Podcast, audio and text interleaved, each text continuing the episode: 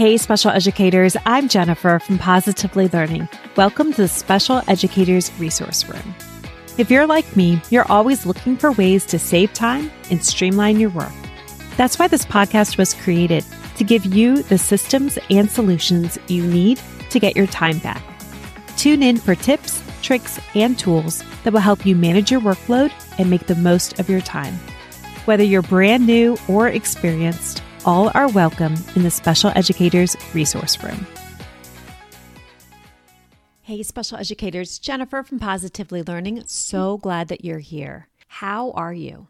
Seriously, how are you? Most likely you've seen the title of this episode and chose to hit play. So as a special educator, does it ever get easier? There's no simple answer, of course. And if you've been teaching for a while, I'd love to hear what you think.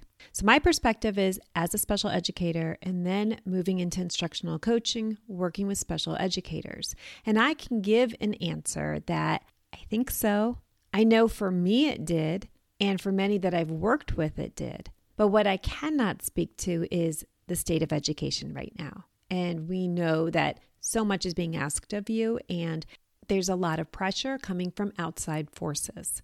But what I can speak to is the idea of self-preservation and looking at how we can make things more sustainable so that you can stay in the job that you felt called to do. I remember there were so many days I would think, I wish I could just teach. What would that be like if I could just teach? Because that's what I thought I was signing up for.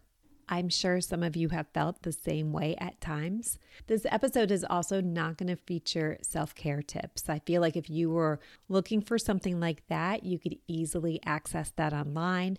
I know that for myself, when I was in the thick of it and hearing self-care tips, it felt like one more thing I wasn't doing a good job with. I felt like a sense of pressure.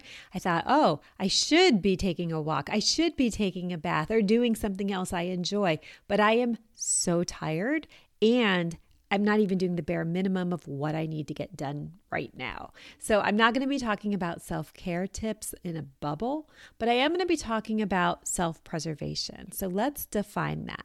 It's a noun. Self-preservation is the protection of oneself from harm or death, especially regarded as a basic instinct in human beings and animals. And here it is in context. A sense of self-preservation cautioned her not to stick around.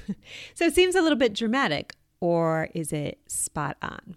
In past podcast episodes and on my website for years, my focus has always been on saving time because I think that if you had the ability to just take a deep breath and you had more time, many things would resolve themselves. So that's the sustainability. And I will continue to do that with future episodes, whether it's sustainability and how you handle collecting data, organizing paperwork, the IEP writing process, all of those things that you do.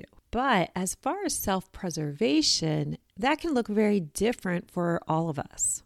I'm definitely not qualified to provide mental health advice, but I can share my experience and my own background. My background started with 15 years in early childhood music, movement, and the arts. I'm dual certified, moved into special education, and had no intentions of ever leaving. I was always looking to perfect my craft. I was one of those intense teachers. I took advantage of every opportunity that came my way. So I was a model teacher for the district. I was a site mentor for Teach for America because we had a lot of teachers at our school.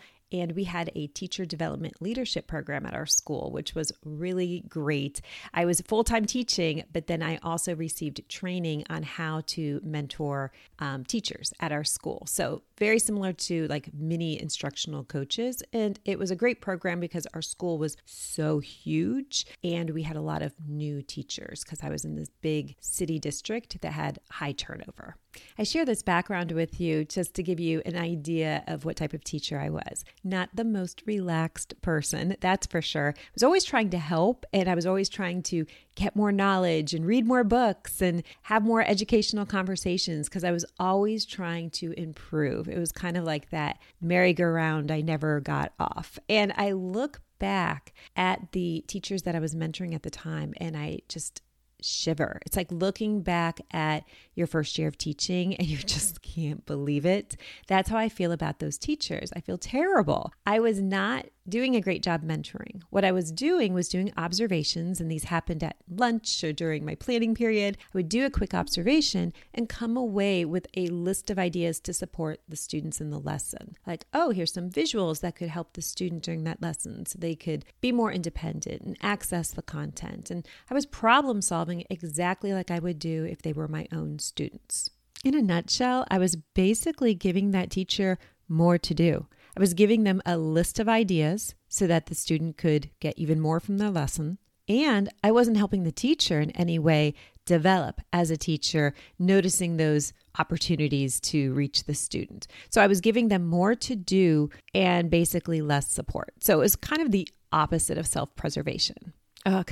I feel so bad now that I can reflect on it. And if you are one of those teachers listening, I am so sorry. Moving along with my background story, my husband's job ended up moving us from Baltimore City to Indianapolis, so across the country, and this move was going to take place mid-school year. So I did not renew my teaching contract. I knew I wasn't going to be there. Instead, I accepted an online instructional coaching position.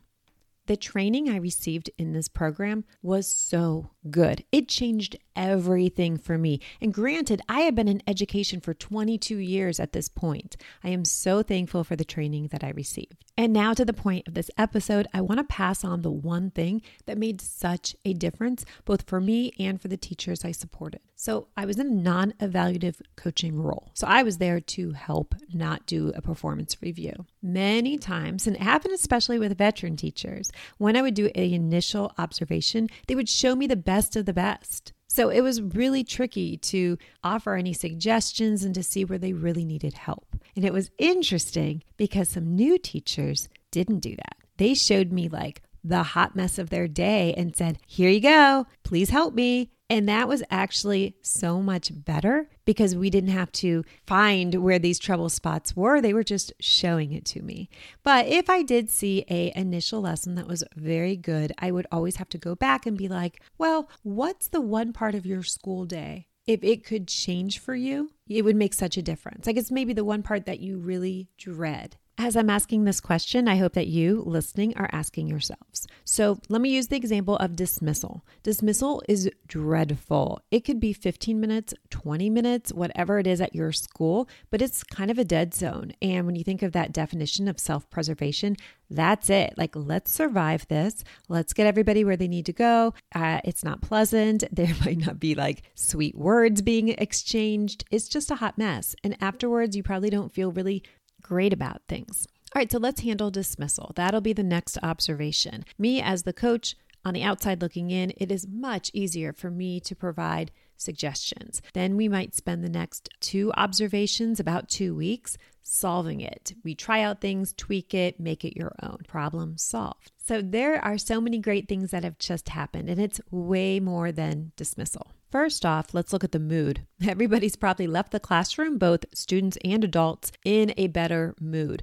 Yes, dismissal may still be completely chaotic, but it doesn't have that negative energy with raised voices, feeling like you're forgetting something, and that just defeated feeling when everybody leaves. Then as the teacher, you may get some extra benefits. One, maybe you're getting some time back because dismissal is more efficient. And what could you do with that extra time? Could you use it to do something else that was on your list, or maybe just take a deep breath? You also are getting a confidence boost. You had a problem, you asked for help, and it got solved pretty quickly. Now, where else could you apply that same strategy? I used the example of dismissal, but we applied this to all different situations, from behavior support to differentiation and lesson planning, co-teaching, assessment, you name it. So now think about your own situation. Where can you get a quick win? Maybe it's a much bigger problem. Where can you break it down to get those quick wins? Just like we do for our students, right?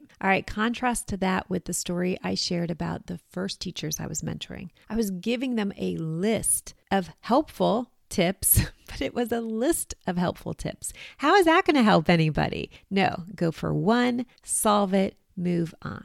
Now let's bring it back to the topic of this episode.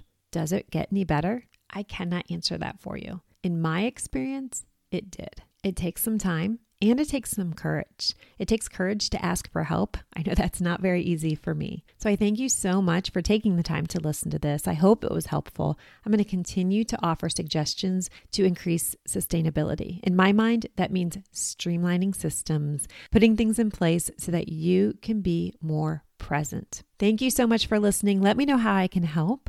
And let's wrap this up with one of my favorite quotes. It's by Mary Ann Radmacher.